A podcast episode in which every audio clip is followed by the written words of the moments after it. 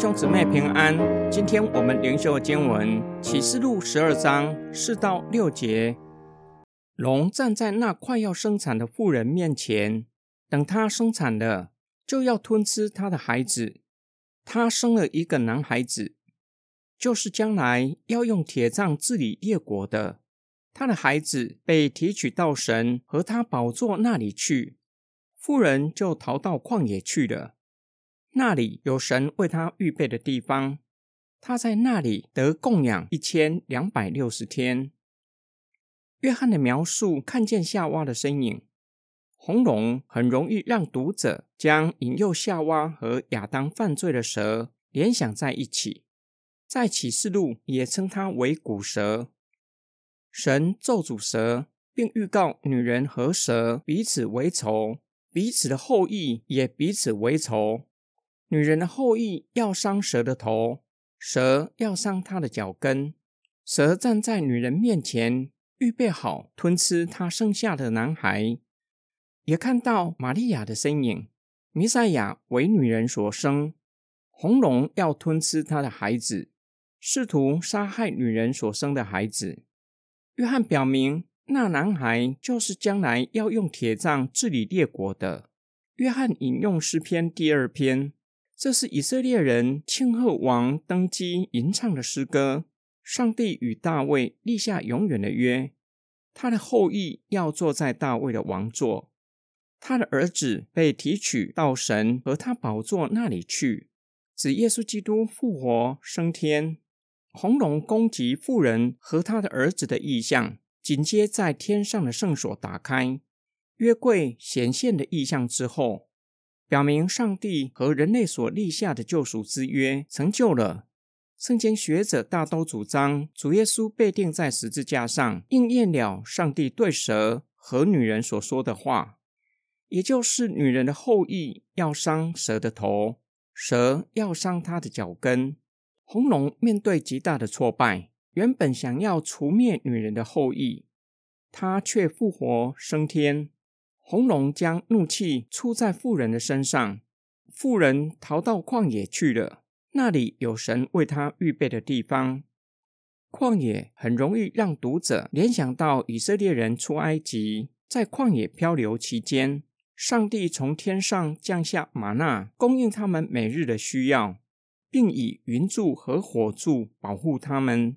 在这里具有供应和保护的意义。神的带领并不是要以色列人永远在旷野漂流，而是要进迦南得地为业。旷野的生活虽然辛苦，上帝会供应和保护。然而，旷野不是应许之地，只不过是寄居的地方。富人在旷野得供应一千两百六十天，那是众圣徒受苦的年日。也是富人的男孩被提到神的宝座之后，也就是主耶稣复活升天之后，直到他再来的年日。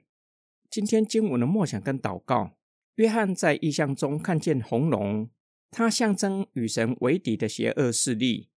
它有七头十角，七个头戴着七个皇冠，皇冠象征地上的政治实力。换句话说，邪恶势力攻击主耶稣，受到前所未有的挫败。主耶稣死了又复活了，撒旦因此将反神的势力全部用来攻击教会，运用政治势力逼迫教会。这是约翰和约翰的群体天天面对的议题，直到如今依然存在基督徒受逼迫的情况。敞开之门，每一年都会公布逼迫基督徒最厉害的五十个国家。北韩列在守望名单的第一名。北韩基督徒承受最严厉的迫害。